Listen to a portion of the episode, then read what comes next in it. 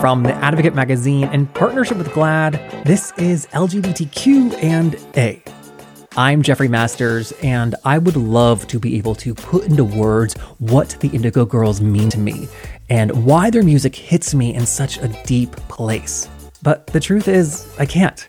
I don't have fancy words to say about their harmonies or lyrics about their extreme storytelling ability that they have exuded for almost four decades.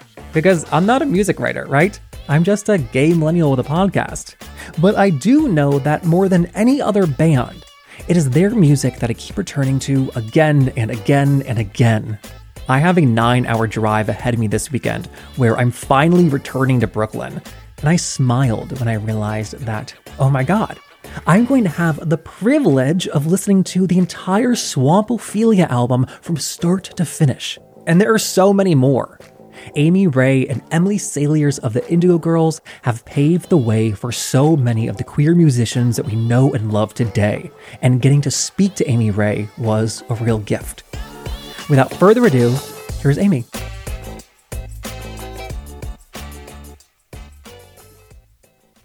I want to jump right in. You met your bandmate Emily Saliers in elementary school, you became friends in high school, and eventually formed the Indigo Girls, as I think everyone knows.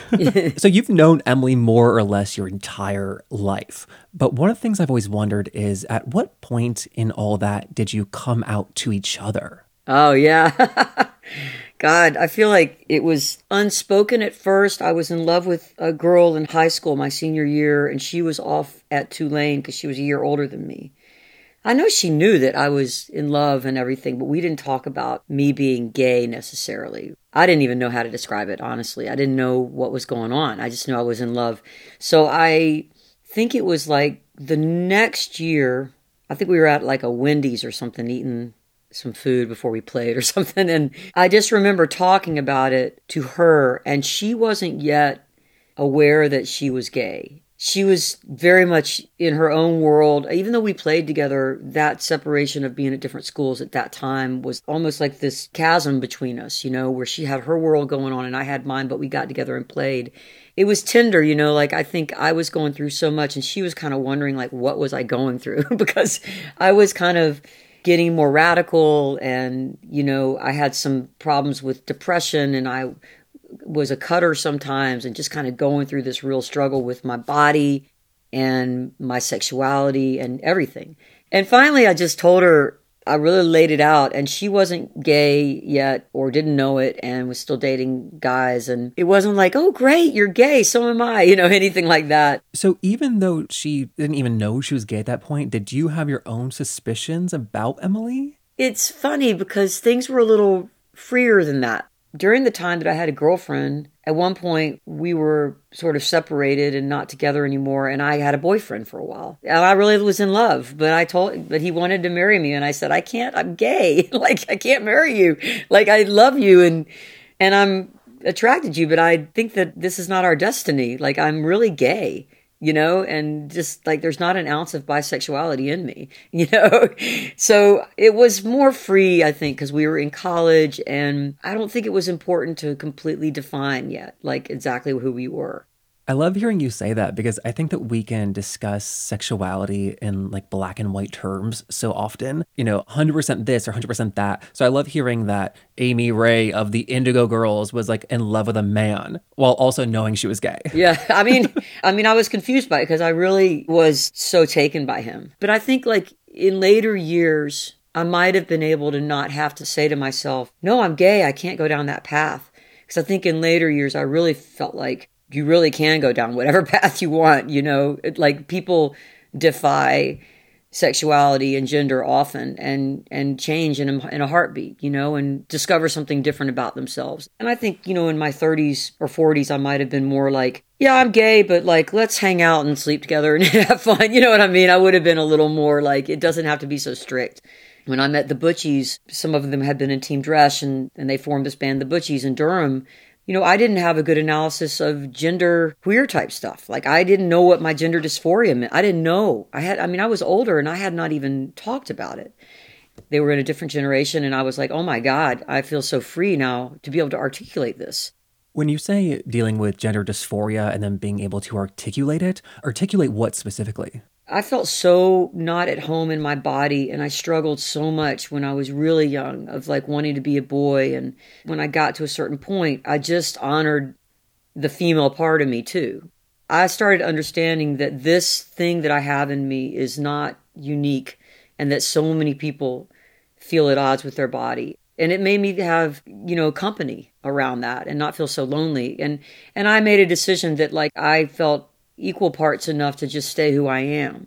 But i was very drawn to the idea that like there is this male in me that is so so at odds with this female body. And now i understand that other people feel the same way and that it's gender dysphoria and that there's people that are trans and they go through they decide to transition and there's people that don't. And there's all these options when I heard about transgender, I didn't know that there was such a fluidity, you know, and so many options within that. That you didn't have to be like, I'm going to be this or I'm going to be that. And it was very liberating for me because I was like, you know, it's okay for me to feel at odds with my body, but not necessarily feel so at odds that I need to transition and live in a different body and live as a man, you know. I can live as a lady man, you know, or whatever, you know. It's like I can live this life however I want to live it. And I think I had met so many people in different places in their life around that that it made me just realize like there's not one right way to do this. And the one thing that I do know is that you honor everyone's way of doing it. So do you ID as trans or genderqueer or anything like that? I ID often as genderqueer. I don't ID as trans. My pronoun is she. I think because I've lived for so long in my life and struggled to be at peace with she. you know, that I'm just, that that's what I embrace. But I definitely call myself genderqueer and I definitely relate to people more that are fluid and I feel so at home when I'm with people that understand that, you know, and it, it's it's nice. You know, before when I was like a kid and I went through a lot of time when like when I was really young when people would call me a guy and I would think it was cool. And then when I was a teenager, it was embarrassing to be called the wrong thing and I would be in a bathroom and I would be looked at oddly and even into adulthood, you know, when I was at the Home Depot checking out and a woman would say thank you sir and I would be like, you know, I'm ma'am or something like that and I'm like, why am I saying that? Like it doesn't matter to me. I'm saying it because I'm trying to take care of them because I realize that they're embarrassed when they realize that they don't know who I am and that they need to have a sex to define in order to say talk to me. And it's just an awkward moment. And it's taken me all these years to just be like, okay with whatever anybody says, you know, and I'm always wanting to take care of people and make sure they don't feel bad, you know, because I'm, I'm probably because I'm a Southerner. Well, I mean, I always wondered in the early years of like the Indigo Girls, sexuality aside, you were presenting as like this butch woman, you know, in public. And that was, I think, pretty rare for that time. Like, did you feel like people didn't know how to process like your like gender performance back then? yeah, that's an understatement. I mean, I mean, I think our audience, I think our audience knew how to process it because they were, you know, right there with us. But like the business end of things was a mess. You know, it was like radio people did not know what to do, especially with me because it's like, how do I relate to this girl who's really kind of a boy? They couldn't use the same old flirtation and lines with me because I was just kind of like a brick wall. And then I think on an industry side, as far as the label went, I think they didn't understand how to how to market us necessarily. They were like, should we dress them a certain way? Should we, like what do we do with these with these ladies, you know? Sometimes I had to be very like, you know, to the makeup person like just pretend I'm a guy and you're putting makeup on a guy. Like I don't want to be look like a real estate agent. Not anything against real estate agents, but when I get made up like in a female way, I look like I work at a at an off. I don't look like a musician. I look like you know something different from what I am. They they very quickly understood that like our audience was just who they are, and they're gonna be supportive of us if we're just honest and genuine, you know. But we got a lot of crap from press people and. I mean, we got insulted constantly, you know, for like our appearance, what our audience looked like, for being butch, you know, for being lesbians with guitars and how mediocre it was. And, you know, a lot of it I think had to do with sexism and not understanding how to deal with masculine women. And I think a lot of it had to do with homophobia, like some kind of weird ism against like lesbians playing guitar. you know, it's like a lot of stuff that was just like anything but the music, you know, anything they could talk about except the music. Something that I find so interesting about, I think, just your relationship and dynamic is that we as a society know how to talk about and celebrate romantic love. But when it comes to Emily, like someone you've known literally your entire life and have been making music for 35 years with her, that's astonishing. But I don't think we honor those partnerships like we do romantic ones. Yeah, I mean it is it's a primary relationship, you know, for sure. Yeah, I know what you mean. It's I've thought about that sometimes with other friendships I have that are so intense and they're around music, you know, and they're not romantic at all. They're musically romantic, I guess, but they're art and it is hard to figure out where to put those because they do sort of dominate your life you know and you prioritize them often over your own over your your romantic relationship you know because i've been with the same person for 18 years now and often i've had to prioritize well a lot. I've had to prioritize emily over everything. But i've always had models for that because like bands that i knew coming up were very closely knit you know, like families. Like I've always considered Emily like a sister, you know. I call it a sibling relationship more than anything, you know, but I can't but I do understand what you mean cuz someone would be like assume because you have that kind of a intense relationship with someone that it is sexual. Like people always thought Emily and I were together and I'm like, "No. No, that never would have occurred to me ever." Well, I think that I wondered too, like with all the speculation that you guys are secretly lovers, I I wondered if like in the back of your mind you're hearing that and wondering like, okay, but are they seeing something that I'm not seeing and like actually are we in love?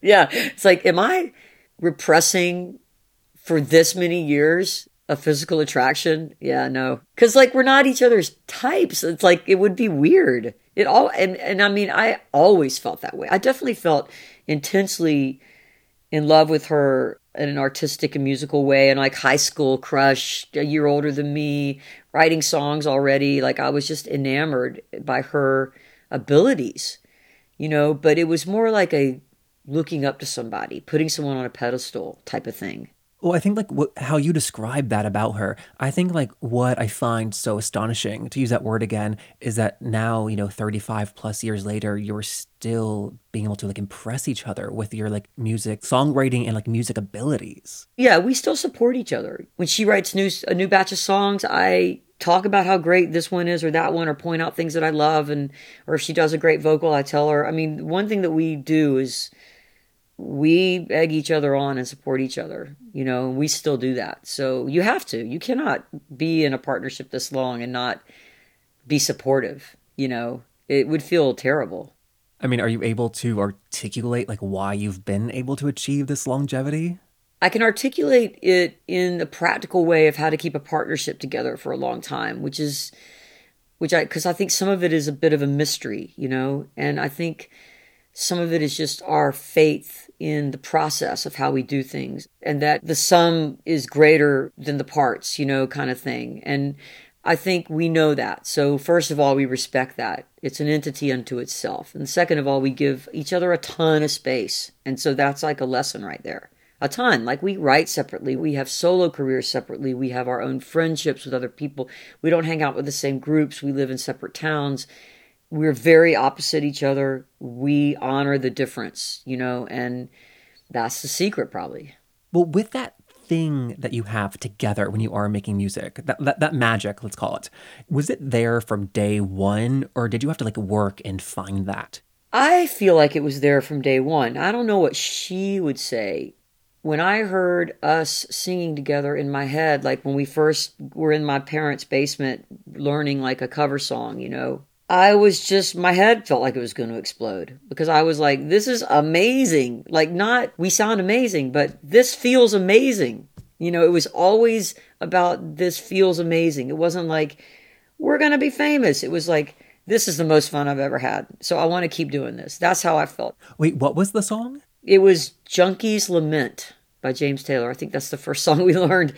We had a lot of covers. We would go to the high school and sit in my English teacher's classroom and play after school and people would come and sit around with us and listen. It's very high school. Well, with Closer to Fine specifically, which is arguably your most famous song, the Indigo Girls have done so many songs. You know, looking across your entire catalog, 35 years later, does it surprise you that it's Closer to Fine that has been like the one still? It does not surprise me. Because that song, you know, Emily knows how to write a song that resonates with people in this way that I can't do, but she is some, I don't know what it is, it's some crazy quality she has to just put her finger right on the pulse. I can even look at it from the outside and be like, it's a classic song. It's written in a certain way. It's got this chorus. Every, you know, a lot of people can relate to it at different stages of their life. It's just took on a life of its own and as a sing along. So it's kind of unstoppable. Well, I think that you, the two of you, have like never shied away from like writing about serious things too. That's true. And I think it's like that combo in the lyrics, not harmonies. One example is "Ghost," and you know, hidden in this song, it's "I'm in love with your ghost," and then the lyric, "There's not enough room in this world for my pain." You know, like when I thought about it, I was like, "That's a really a serious lyric." yeah, Emily wrote that too. That's my that's one of my favorite songs that she's written actually because that melody is so sweeping and like she's she can write a melody. It's almost so epic to me that i never take the words apart and look at a sentence on its own. You know i just think of it as this force that's so married to the music. It just is so evocative you know? You could not for me like if i just heard the melody it's so evocative on its own even you know? It's always been one of my favorite songs so of Emily's for sure. I mean, it stand stands the test of time, and probably one of the ones that's the most requested too. But that is a very serious lyric. You know, it's a it's a statement for sure. I mean, when you first heard that lyric come out of her mouth, do you stop in the studio and like process that together, no. or do you just like, continue on? No, we're not allowed to process each other's lyrics together. I mean, it's an unspoken rule. I mean, every now and then I'll be like, "What did you mean by that?" or what are you writing about? But she doesn't really say. She won't, she holds her cards pretty close. But I've heard her say something that she thought one of my songs was about and be totally wrong before. And I'm, and I've done the same thing to her songs. So I know that we, we don't know.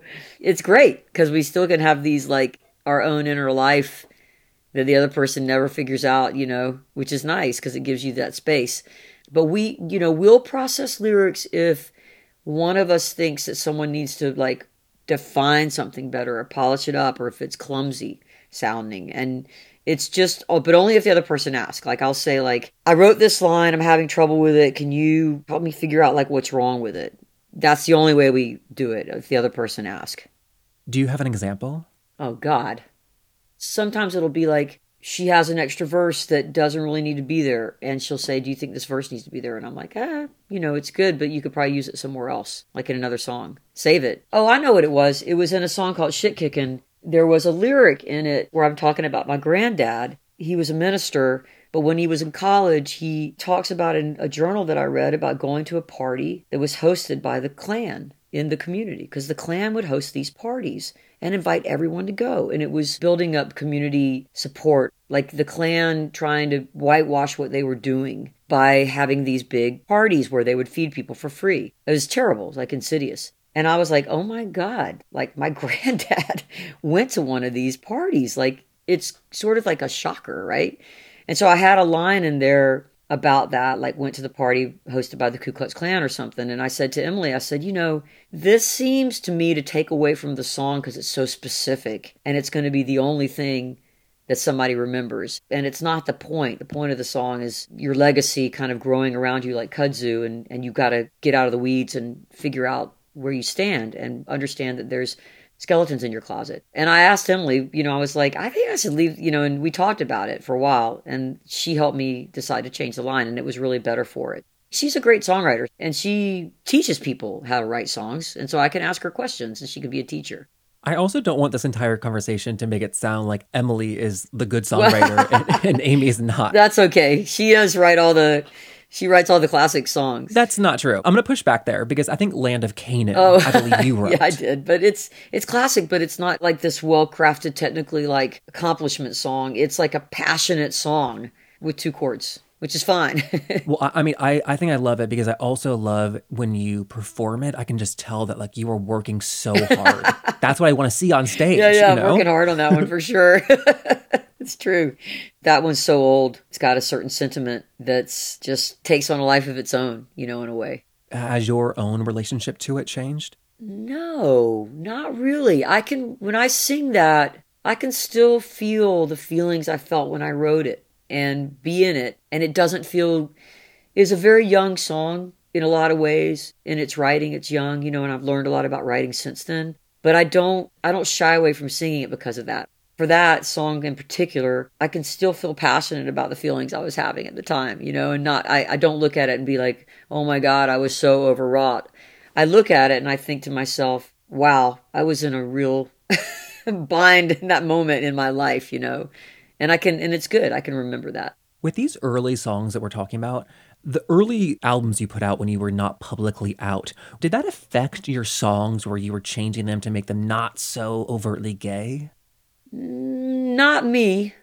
No, I didn't. In fact, I relished the protection of a song to be who I was. You know, like I felt like a song was like a shield. I had spent so many years singing cover songs and not changing. I never change pronouns when I sing a cover song.